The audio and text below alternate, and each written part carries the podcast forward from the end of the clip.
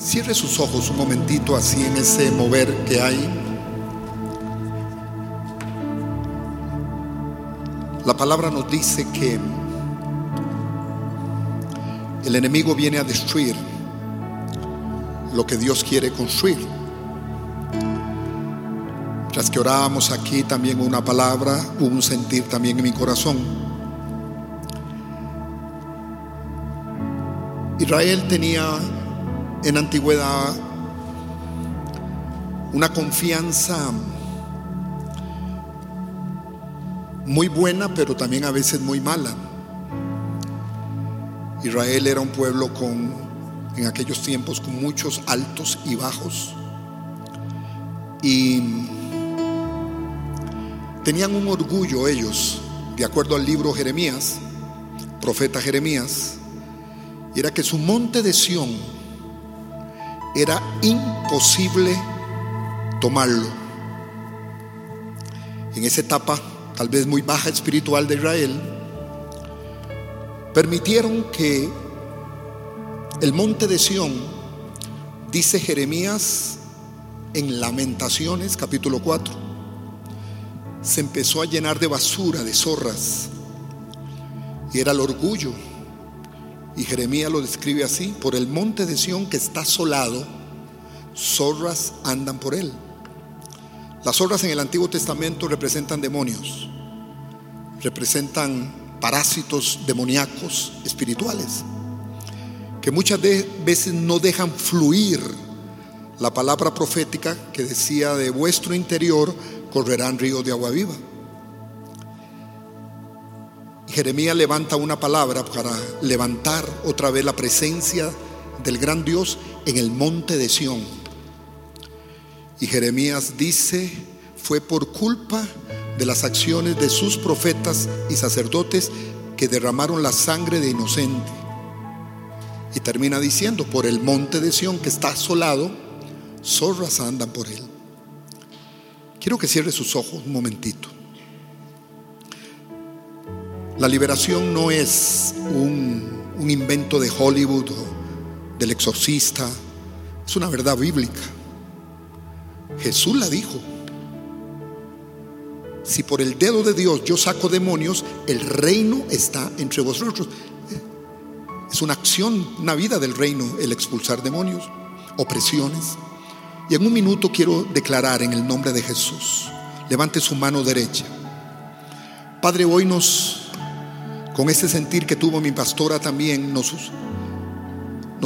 humillamos ante tu presencia. Y si tú ves hoy que hay camino de perversidad, como dijo David en el Salmo 51,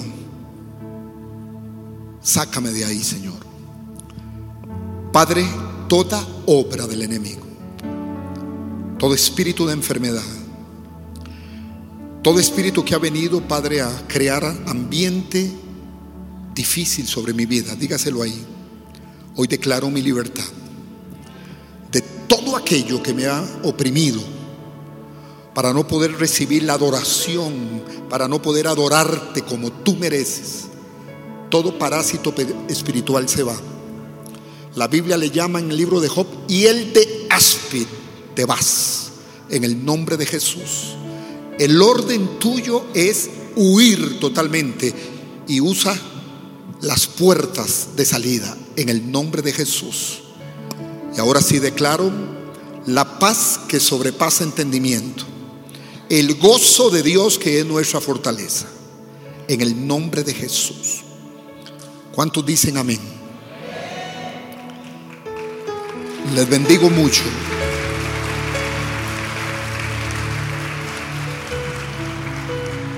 Alguien me dijo un día, estoy cumpliendo como casi 44 años de ministerio, sin parar hasta el día de hoy. Y me dijo, apóstol, un joven nuestro de las iglesias allá en Costa Rica me dijo, ¿usted siempre, siempre que pasa a predicar le da miedo? Y le dije, sí. Esa pregunta se le hicieron a Billy Graham cuántos años de ministerio. Y sí, porque esto no es mecánicamente. El gran predicador de hace dos siglos, Charles Spurgeon, el pico poderoso de la predicación, el tremendo predicador, solo predicador se le llamaba, también le preguntaron, le hicieron la pregunta, ¿tienes temor? Todos los días que tomo el púlpito tengo temor. Y Spurion dijo, el día que deje de sentir temor para pasar al púlpito, estoy acabado, porque lo voy a hacer en mi fuerza, no en la fuerza de Dios. Entonces yo me imagino la pastora, me imagino todos los predicadores que hay aquí, siempre tienes que tener ese temorcito. Y yo entré temblando ahí, pero ya se me quitó. Porque ustedes merecen palabra de Dios. Amén. No palabra de humana sabiduría que ya nos tienen hasta aquí. Dígame, sino palabra de Dios. El tema de hoy, y quiero saludar a todas las personas que están en las redes de Centro de Vida Lomas en cualquier parte del mundo. ¿Dónde nos estarán viendo? ¿Verdad que sí? Yo decía esta mañana, en Marte o en Plutón les mandamos saludos allá, pero en algún lado estamos llegando. Pero también están conectadas nuestras redes de la red apostólica en toda América Latina, están conectadas conmigo. Les di la orden de que me conectaran, amén, porque quiero bendecirlo. Quiero bendecir a Costa Rica, mi país.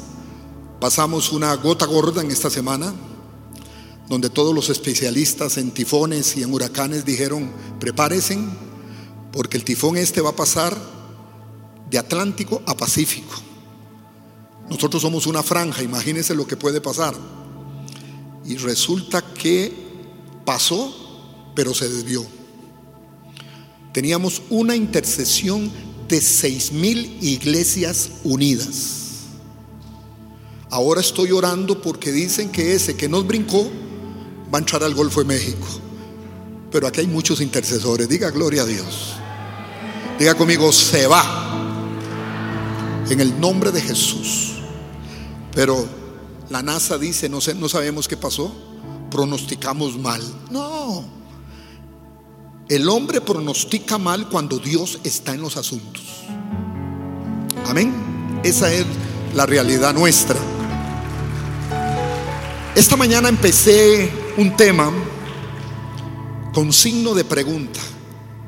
¿Por qué Dios nos quiere bendecir financieramente? No tenga miedo con la pregunta que le voy a hacer. ¿A cuánto les gusta el billete? Si usted no levanta la mano, hoy no lo voy a desatar que del norte, del este, del norte, del sur, del este y del oeste vas a recibir una influencia. El que dice amén, el que no diga me quedo así.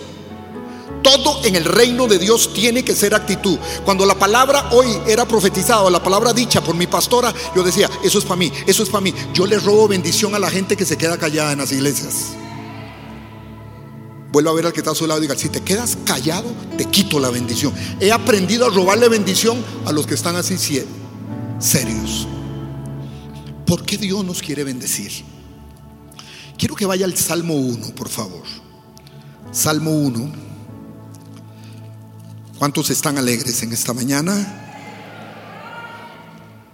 Por redes nos pueden estar viendo de Suiza, Madrid, nos pueden estar viendo de África, donde hemos llegado con nuestra red, nos pueden estar en este momento porque estamos conectados con CBL, dígame, repita conmigo, la iglesia más bella de México. Gloria a Dios.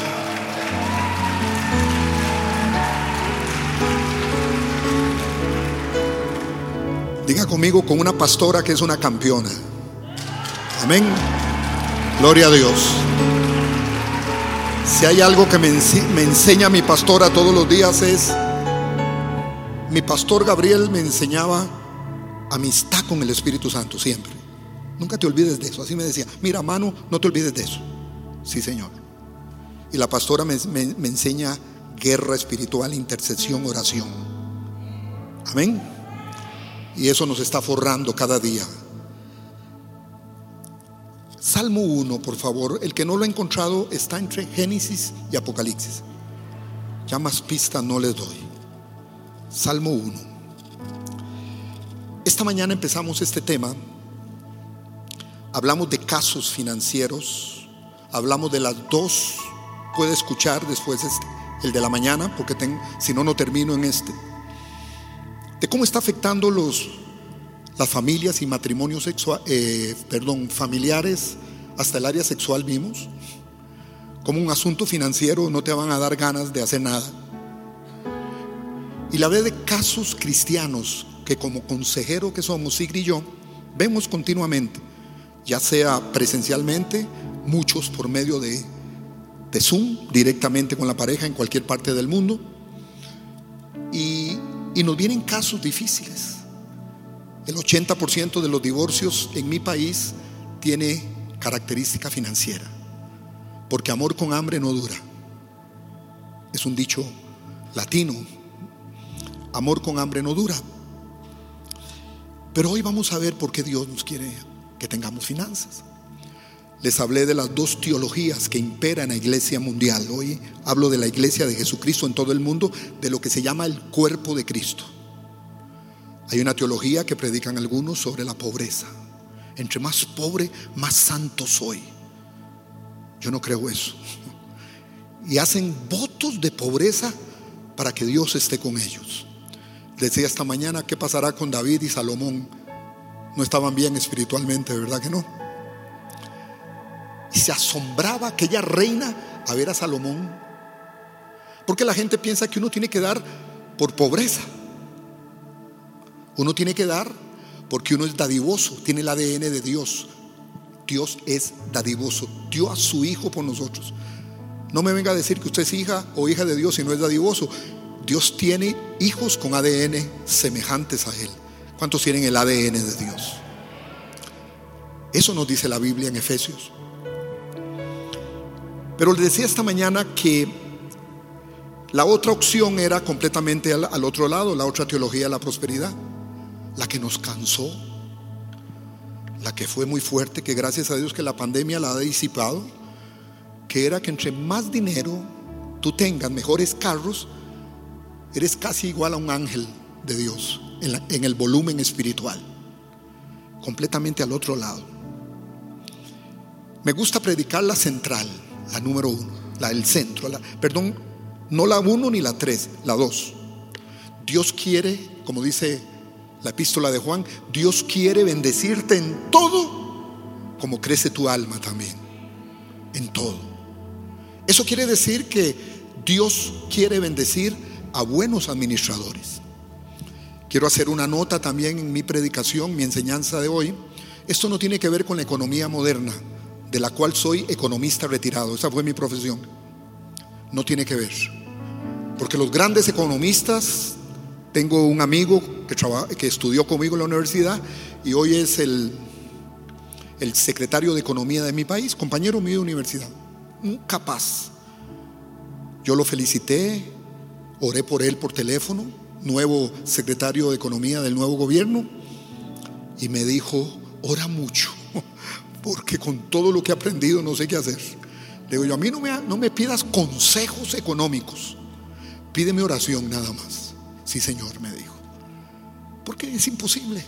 Ministros de Economía graduados en Harvard, Yale, no han podido dar con las economías de nuestros países. Estamos quebrados. Estamos, el nivel de pagos, el nivel de entradas es muy difícil. No sé si pasa aquí, el gasto gubernamental de mi nación nos está ahogando. Nos está ahogando tremendamente. Entonces hacemos un cortecito por ahí y nos meten 100 100 eh, huelgas. No sé si pasa en México. No, ¿verdad que aquí no hay huelgas? No, eso es del diablo. En México no existe, en Centroamérica sí.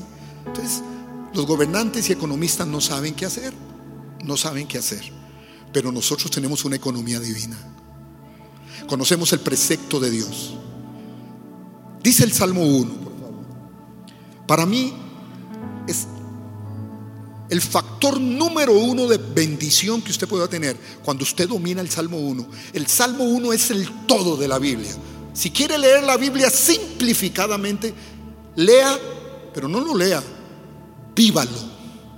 Y verá puertas abiertas en todo lo que hace, negocios, verá la mano de Dios.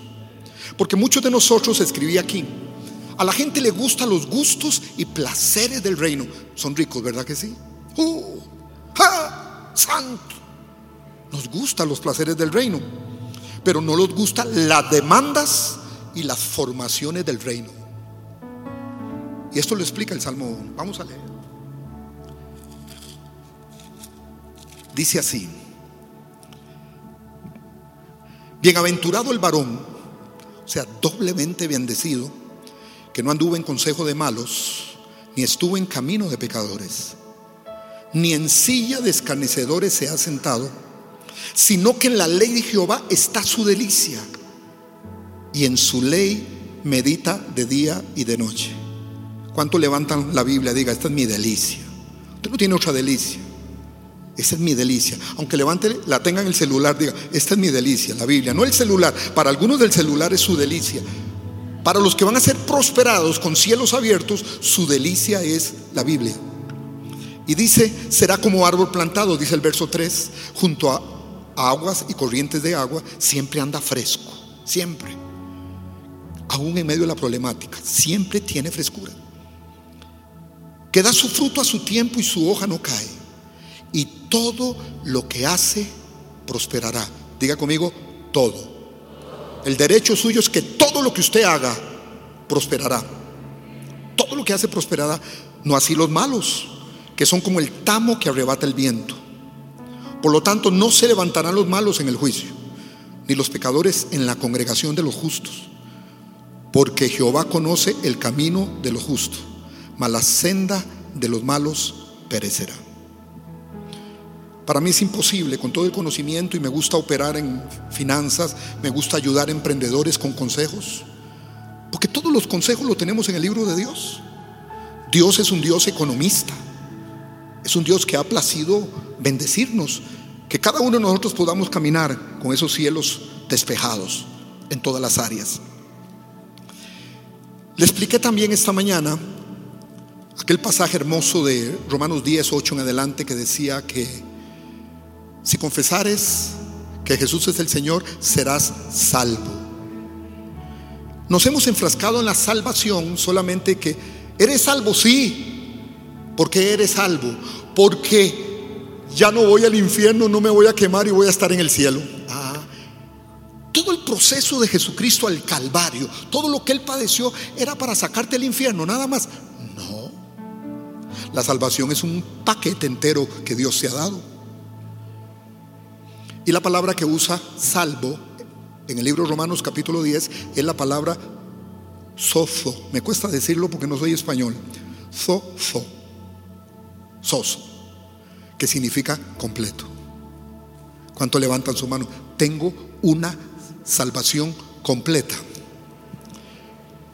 Y en medio de tanta diversidad de bendiciones que Dios quiere, están las finanzas. Están las finanzas. Le di unos principios rápidos. Cuando usted guarda la palabra, usted va a ser cabeza y no cola. Va a estar arriba y no abajo. Y Dios va a abrir abundancia sobre usted. El plan de Dios no es solo prosperarte, es abundancia. Ahora usted va a ver que la prosperidad es la pista, la carretera que te lleva a la abundancia. Pero el fin de Dios es la abundancia. Sigue diciendo, resultados de la obediencia, perdón, de la obediencia es abundancia. Diga conmigo, el resultado de la obediencia es la abundancia. Dios ha comenzado a ordenar a su novia. Diga, soy la novia del Cordero. Guapa, diga, somos guapos, hermosos. Dios tiene novia, diga, y yo soy la, la esposa del Cordero. Porque Cristo no va a recibir una iglesia frustrada cuando Él venga, una iglesia herida. Él viene por una iglesia gloriosa y resplandeciente. Una iglesia que entendió su salvación sozo, completa. Completa matrimonialmente, familiarmente, pero completa financieramente. Completa financieramente. Por eso, por más creer y amo la economía, todo el estudio que tuve, No hay nada más práctico y bendecido que la economía divina establecida por Dios en su palabra. No hay nada mejor. Prosperidad significa en griego una palabra compuesta, eudo y taos, que significa el bien o el camino de bien o la senda del bien. Esta mañana yo le decía a CBL en su primera reunión, le decía, prosperidad es tener una buena pastora. ¿Cuántos dicen, soy próspero? La prosperidad más grande que usted puede tener es tener una buena suegra. Dígame. Tener salud es prosperidad. El asunto que la hemos encerrado solamente al área financiera y nos han manipulado eternamente, específicamente en los últimos 22 años casi. Nos han manipulado. Nos han enseñado a pactar.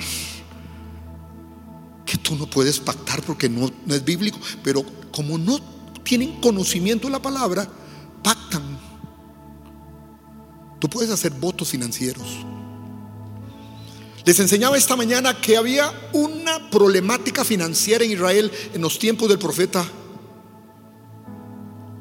Malaquías. Hay gente que Malaquías es un libro apócrifo. No lo leen. Porque los pastores lo usamos para el, capítulo 3, traer los diezmos al alfolí y haya alimento en mi casa y abriré sobre vosotros. Y el devorador no tocará nuestras finanzas. Una vez yo les expliqué, el devorador es un principado satánico que en el Viejo Testamento se llama devorador, en el, Nuevo, en el Viejo Testamento y el Nuevo Testamento se llama Apolión, está en Apocalipsis, es el mismo principado, pero tiene una tarea de las esferas satánicas nada más, empobrecer al que no diezma, romperle los materiales, cosas, gastos innecesarios, gastos innecesarios, medicinas innecesarias.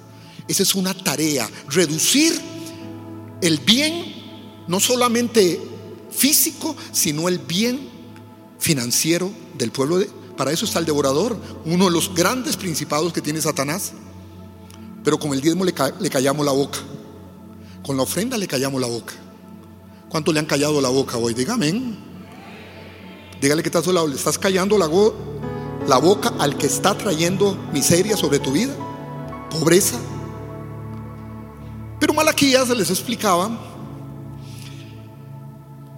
tiene un contexto. A veces ah, yo he visto que gente dice, apóstol, ore por mí, porque la Biblia dice, escucharéis a mis profetas y serán prosperados.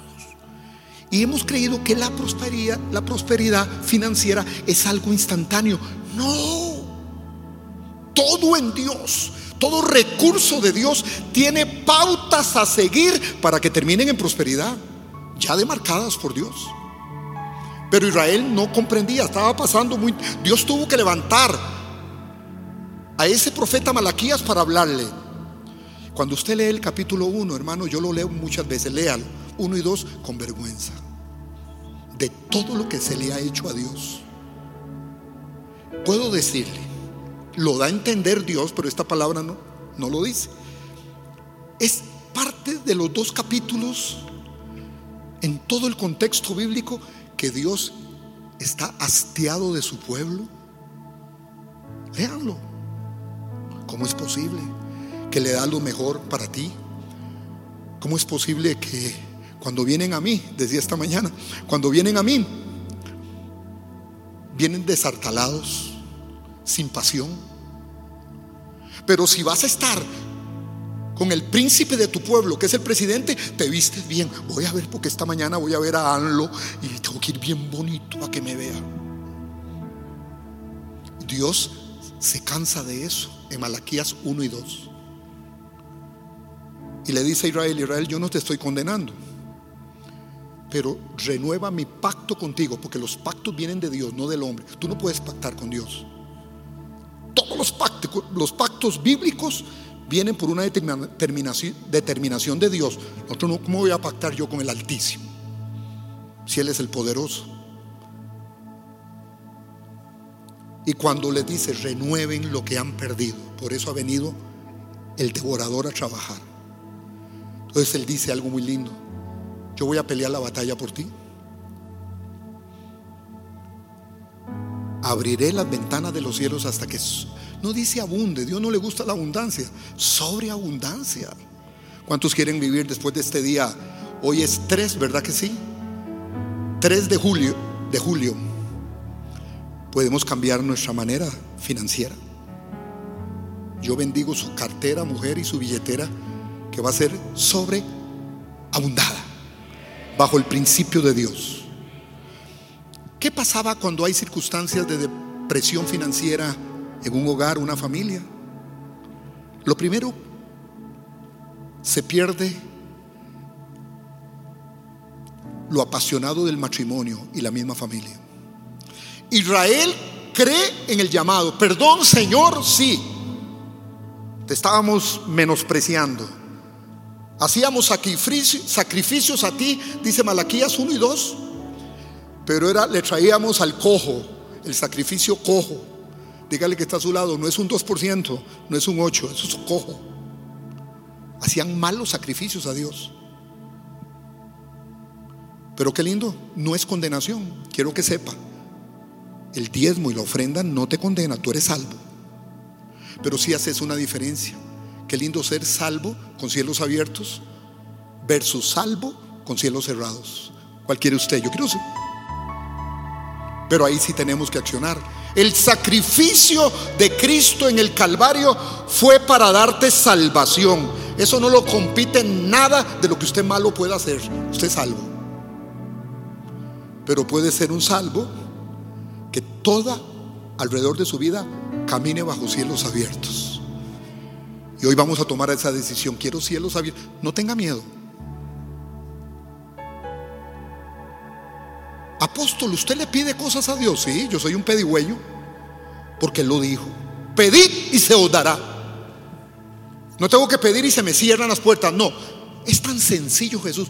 Pida y se te dará. No hay complicación. El camino, la senda del bien. La prosperidad es el primer paso, pues el fin de Dios es la abundancia. Obediencia para prosperar es nuestro accionar, obediencia. Dios con lo que usted le dé, no, es el dueño del oro y de la plata, ¿qué más quiere? Mire la clase de papi que usted tiene. Él es el dueño. Obediencia. Diga conmigo lo fuerte, diga el 99% dígalo duro, el 99% de obediencia a Dios no es suficiente para Dios. Te quiere 100. porque Él nos da el 100?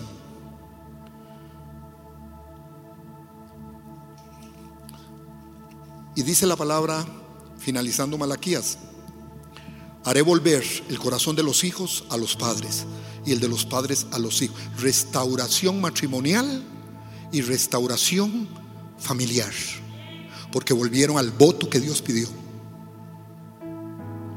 Hay algunos ahí todavía, como decía esta mañana también, todo lo he dicho esta mañana, que dicen, es que esto no, no es del, de la gracia de Dios.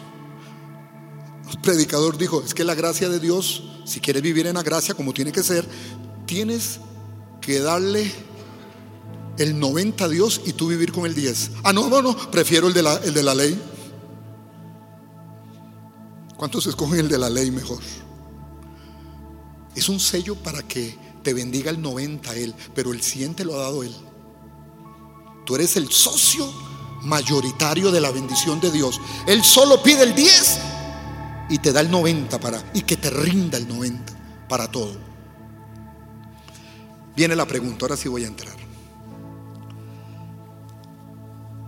Diga aleluya.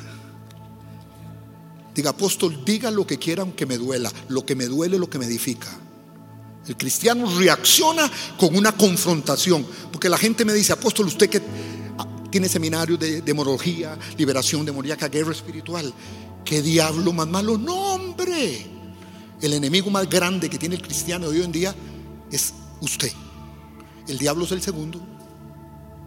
Porque usted tiene la capacidad, porque no todo es demonio, usted tiene la capacidad de que el diablo no toque todo lo suyo. Es la capacidad que usted tiene. ¿Por qué te tocó y, se infectó nuestra vida, matrimonio, finanzas y todo?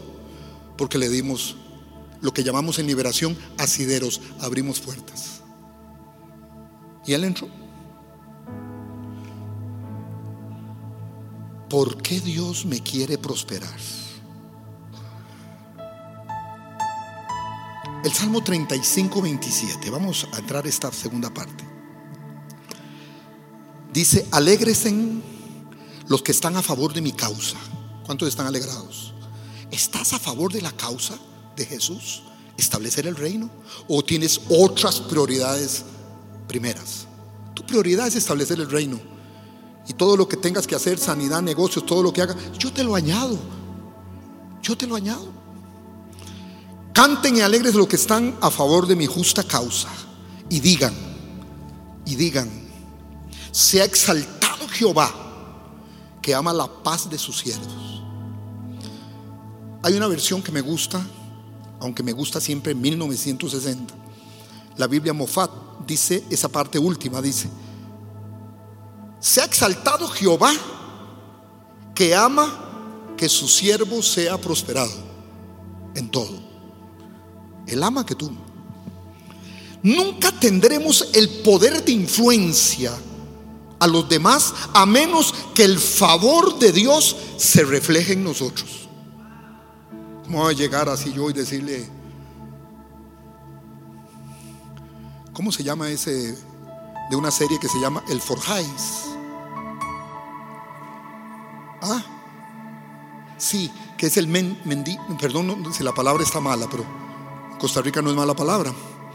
Pero ¿cómo a hablarle a alguien de prosperidad y, y no se te ve la prosperidad? Él quiere bendecirnos. Diga conmigo, Él quiere bendecirme. Pero ¿por qué quiere bendecirme?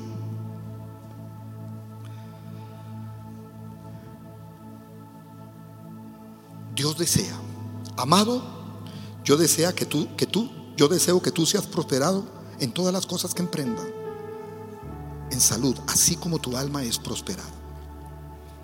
Algunas ideas, ¿por qué quieres prosperarme?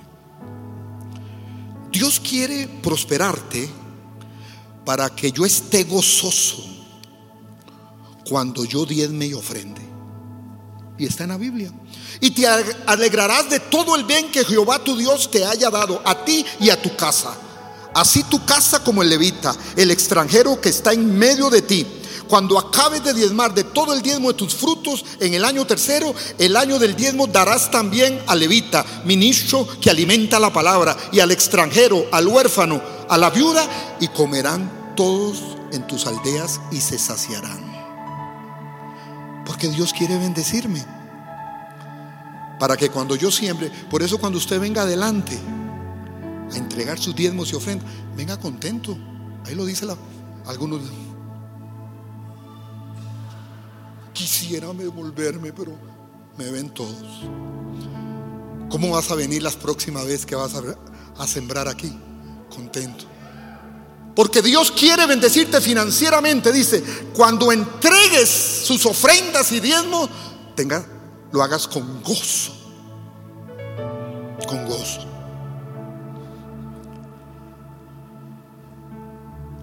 Segunda razón, para que yo esté listo para hacer mi parte para predicar el Evangelio en todo el mundo. Yo soy inversionista del reino de Dios.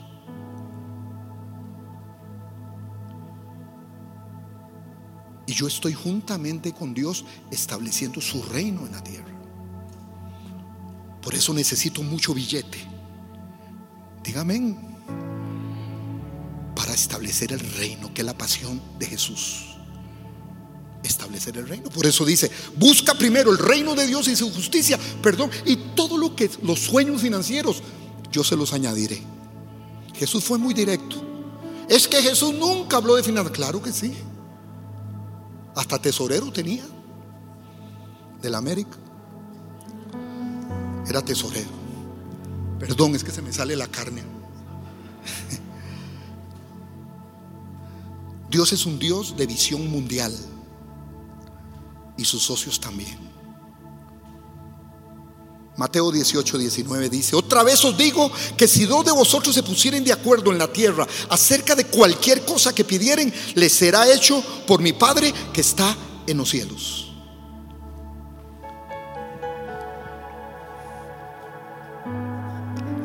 Dios me quiere financieramente estable para que lo acompañe como inversionista, como socio de Él, a establecer el reino. No es establecer tu reino, es el reino de Él. Este que viene a veces duele allá en Centroamérica, pero yo sé que aquí no, porque México es muy maduro. Y cuando hable de esto, que es bíblico, me van a seguir amando. ¿Cuánto lo promete? Dígame quién, qué cristiano deja de amar a alguien. ¿Verdad que eso nunca ocurre? Pues en Centroamérica sí. No, yo bendigo a los centroamericanos que, que están viendo a su apóstol. no es cierto. Dios me va a bendecir. Agárrese, diga, agárrese. Diga conmigo, apóstol, ya y tírelo ya. Tírelo, tírelo. Me va a bendecir para que yo contribuya a darle estatus próspero al que me alimenta la palabra de Dios.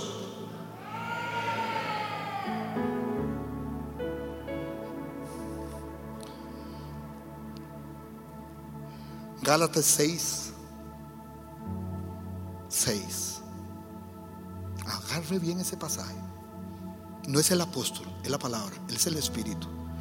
El que es enseñado en la palabra, haga partícipe de toda cosa buena al que lo instruye. ¿Para qué me va a prosperar el Señor? Para bendecir. Esto es un estatus de maduros en Cristo, no de religiosos evangélicos.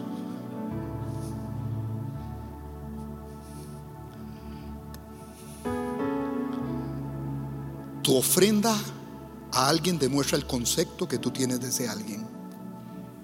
Dios merece lo mejor. Primera de Timoteo 5, 17 y 18. Esto duele más. Diga, no importa, apóstol.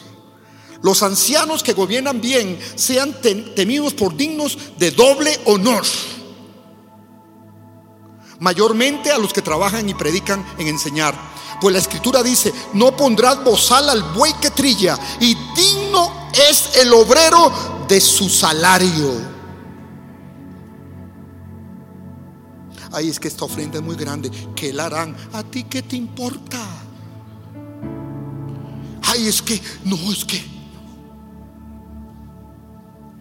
Tú estás siendo obediente. ¿Para que Dios me va a dar riquezas? Para establecer el reino. Por eso me va a dar. Hay gente que dice, no, no, no, entonces que no me dé. Si tengo que honrar a mis líderes espirituales, mejor, entonces está bien, no te, no te bendigo. Pero Dios me quiere prosperar para honrar. Eso lo hemos perdido mucho. Honrar. Yo venía, le dije a mi pastor, a un trabajo fuerte.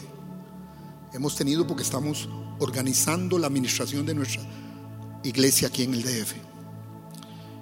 Y me, hasta clase para niños me falta dar. ¿Verdad, Pastor Benny? De todo he dado.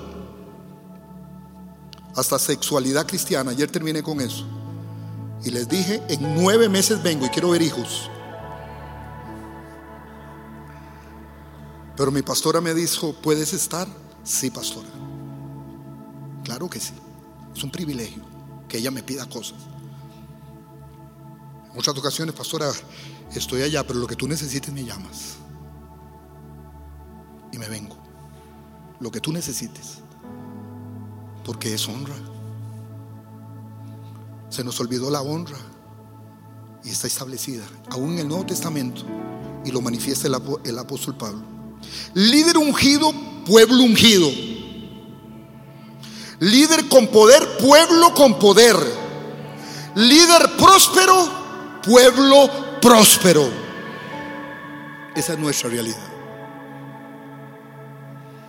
Pero hubo un estigma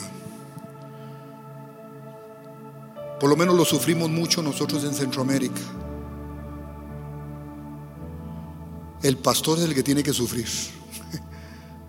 Amargados, a los años de ministerio, sus hijos no, no quieren el Evangelio ni quieren a sus papás. Porque lo llevaron de negatividad. Por eso Dios mandó gente madura que dice, quiero bendecir al que me enseña la palabra. Quiero bendecir. Ah, es que tiene mucho. Pues mejor. Porque la producción que, productividad que tiene, viene sobre mí. Porque siempre damos por pobreza, estrechez. Siempre que predico esto, no, se preocupe, pasan hasta en la luna. Hay un silencio. Que por ahí hasta habla el silencio. Había un pastor en América Latina, en Honduras, que era flaquitico, así, flaquitico, así. Peor que don Ramón. Pero tenía un gusto mantener un caballo que tenía. Y el caballo era hermoso, cuerpo, pecho. Y alguien le preguntó, pastor, dígame una cosa, ¿quién alimenta este caballo? Yo. ¿Y a usted quién lo alimenta? La iglesia. Quitémoslo la idea del reino que todo es gratis. Gratis es tu salvación, pero lo que sigue no. Gracias a Dios por la gracia. Nos libró del juicio eterno. Gloria a Dios. Pero lo otro no.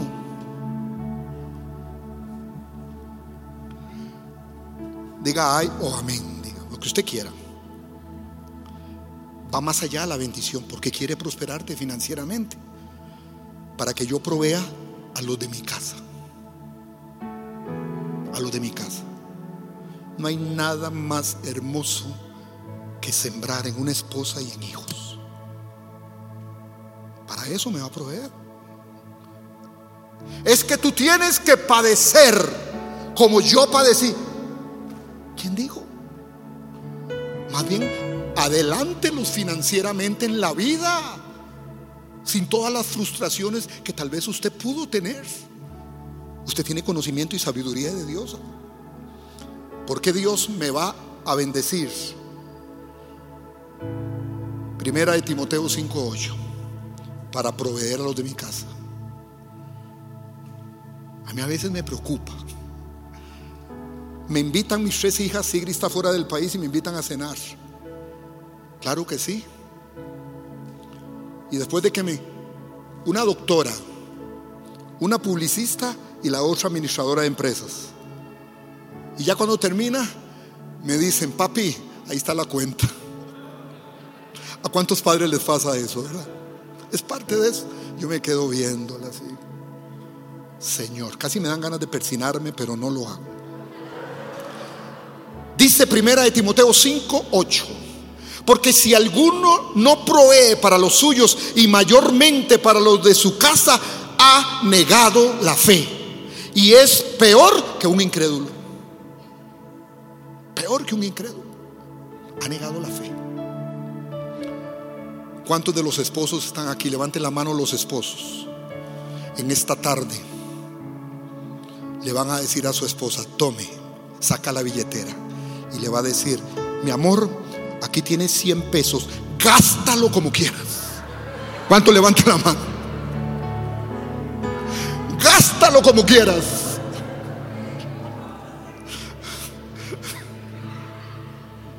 Sigamos porque ya estoy sobre tiempo. Pastora, 10 minutitos y termino. Y oramos. Y voy a desatar la unción de prosperidad sobre usted con conocimiento sobre sus negocios, familia, planes de la vida financiera. Quinta razón, para dar buenas cosas y regalos a mis seres queridos, me va a prosperar. La esperanza que se demora, Proverbios 13, 12. La esperanza que se demora es tormento del corazón, pero el árbol de vida es un deseo cumplido. Amén. ¿Por qué me quiere bendecir financieramente Dios? Con signo de pregunta. Para tener buenas cuentas de ahorro. ¿Es malo ahorrar? No. Es parte. Es parte. ¿Cuánto le gusta el ahorro? Hay que hacerlo con el 41% de las personas en Estados Unidos que se declaran en bancarrota son cristianos. El 41%. Porque no entienden la economía divina. No es lo, que Dios quiere darte. No pidas, pidas millón. Pida buen administrador. Yo les comentaba esta mañana a mi hermano, un tremendo millonario yo podía ganar el 3% mensual de lo que él ganaba. Pero nunca comprendió una simple clase de contabilidad que el ingreso bruto de una empresa, de un salario, de una casa, para llegar a la utilidad neta, hay que meter todos los gastos de operación. Él no, él entendía, él entendía que el ingreso bruto era la utilidad. Quebró. Y con los millones les contaba, siempre semana a semana me pedía prestado a mí que ganaba el 3% de él tal vez.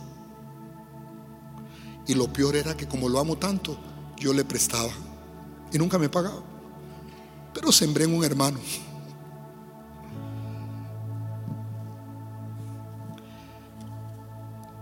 ¿Por qué quiere bendecirme? Porque también es bueno dejar herederos. No le dejes las cuentas a tus hijos. Herédalo. Por eso quiero bendecirte. Para mi heredad. Que ellos no sufran las carreras financieras no es justo que nosotros sufrimos. No merece. Por eso tenemos la capacidad, tú y yo, de romper la maldición contra las finanzas. Hoy quitarnos de una, declarar una sanidad financiera sobre nosotros, con los patrones bíblicos, con la economía divina, con la economía divina. Proverbios 13, 22, el bueno dejará herederos a los hijos de sus hijos. Pero la riqueza del pecador está guardada para el justo. Le digo un consejo y oro con eso. Los ricos mucho, muchos, hay otros que no, pero atesoran. Pero según este versículo, están atesorando para usted y para mí. Proverbio lo dijo. Sigan trabajando porque lo suyo me toca tarde o temprano. Dígame, jale las finanzas. Eso es mío. Eso dice Proverbios 13, 22. Y cuando habla de justo, dice íntegro en la obediencia financieramente. Íntegro en la obediencia. dice Proverbios 17 del 6, corona de los viejos son los nietos y la honra de los hijos sus padres. Deja a tus hijos bien honrados que no les cueste la vida. Tú puedes y yo puedo.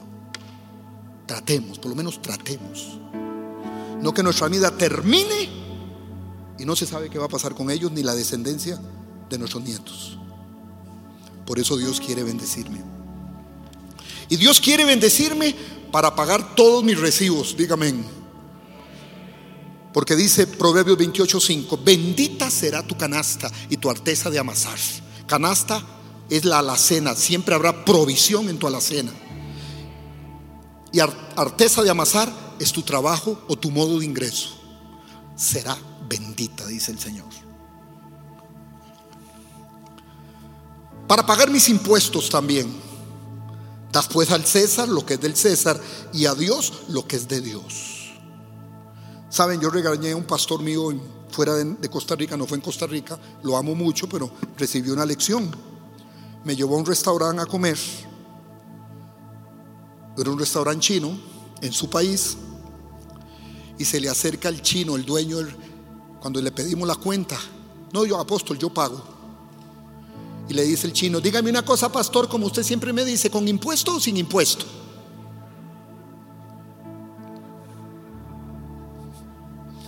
Lo regañé. Lo iba a regañar 10 minutos, pero duré dos horas regañándolo mejor. ¿Con impuesto o sin impuesto? Eso no es la conducta nuestra. Dar al César lo que es del César, aunque a veces no entendemos al César. ¿Por qué quiere Dios bendecirme? Espere un momentito. Del César son los impuestos. ¿Cuántos dicen amén?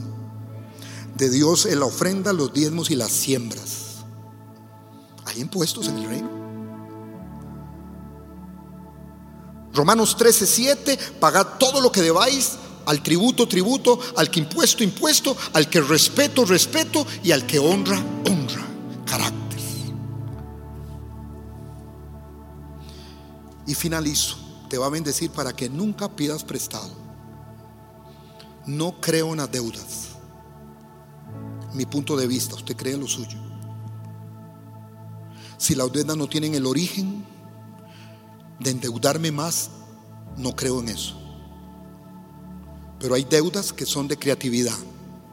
Si gasto mucho en vehículo, en todos los medios de, de locomoción, como le llaman, taxi, yo puedo hacer una cuenta y me doy cuenta que puedo entrar en una deuda. Esa deuda no es pecaminosa, la necesitas. Y te das cuenta que todo lo que gastas en transporte puedes adquirir un carro. Y que la mensualidad de ese carro viene a ser todo lo que gasta en transporte. Lo mismo sucede con la vivienda. A veces el pago de una vivienda tal vez es un poquito mayor del alquiler que pagas. Esas sí son deudas con sabiduría que puedo manejar. Pero meterme en tanta cosa. Pero Él quiere bendecirte para que no te metas en deudas. Hay a veces en situaciones que hay que esperar en Jehová. ¿Cómo nos cuesta la espera en Jehová? Y el Antiguo Testamento está lleno de espera. Espera en Jehová, espera en Jehová. No en Bancamex, no que me van a dar allá, no en esto, no en lo otro. Espera un momentito. No te apresures antes del milagro. No te apresures antes del milagro. Espera en Jehová. Los que esperan en Jehová. Ah, entonces nunca nos han enseñado que hay una espera. Claro que sí. ¿A cuánto se le ha solucionado cosas de un día para otro? ¿Cuánto ha durado un mes? ¿Ah? ¿Cuánto duran años? Que lo diga el Atlas. ¿Verdad? Tarde o temprano viene, pero no es el tiempo tuyo. Es que te va a llegar en los momentos fértiles de la bendición de Dios y de tierra divina para que ocurra. Espera, espero, Señor. Tú sabes que yo quiero eso, Señor. Y no me enojo con Él, pero estoy en la espera. Los que esperan en Jehová tendrán nuevas fuerzas, como la del búfalo. Espera. Es una actitud firme en la palabra. Para que nunca pidas prestado. Ningún siervo puede servir a dos señores. El rico se enseñorea de los pobres, Proverbios 22, 7, y el que toma prestado se convierte en siervo del que presta. ¿Quién será nuestro siervo? Y por último, Dios nos va a bendecir para bendecir a los pobres.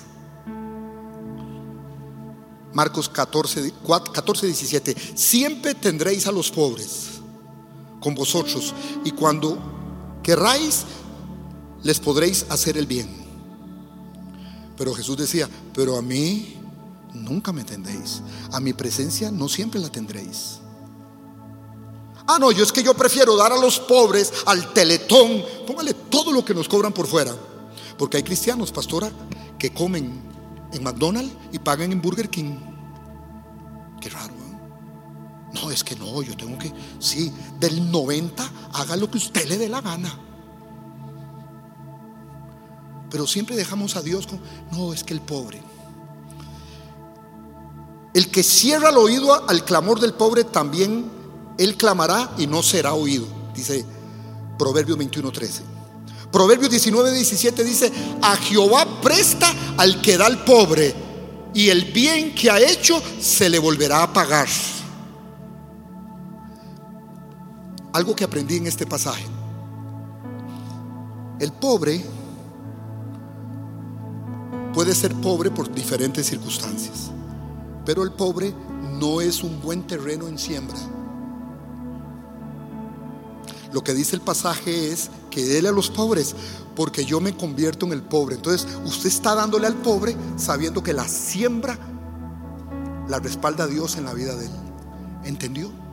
Entonces se convierte el pobre en buena tierra. Lo dice ese pasaje. Te va a dar para que des a los pobres. Y finalizo, perdón, pastora. Ya termino. Para dar a todo creyente que pida lo que pida. Al que te pida, dale. Al que quiera tomar de ti prestado, no se lo rehuses. Si tú cambias tu fértil tierra a tus hijos y descendencia, nada les faltará.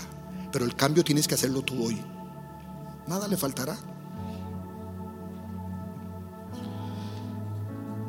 Nunca, y enseño muy fuerte. Perdón, no sé si no lo he enseñado mucho en México, pero nuestras naciones sí. Porque la palabra me dice a mí que yo no tengo que fiar a nadie. Yo cuando alguien, usted me puede fiar, venga, vamos a leer el pasaje. Lo que es el derecho mercantil en mi país. La cárcel va el fiador, pero no el deudor. Ah, yo les enseño el versículo porque me hago preso de una fianza. Pero Dios quiere bendecirme. ¿Cuántos creen aquí hoy que puedo desatar esa palabra final?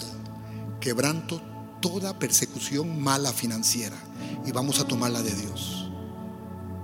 Amén. Dígale al que está a su lado, a partir de hoy paga lo que debes.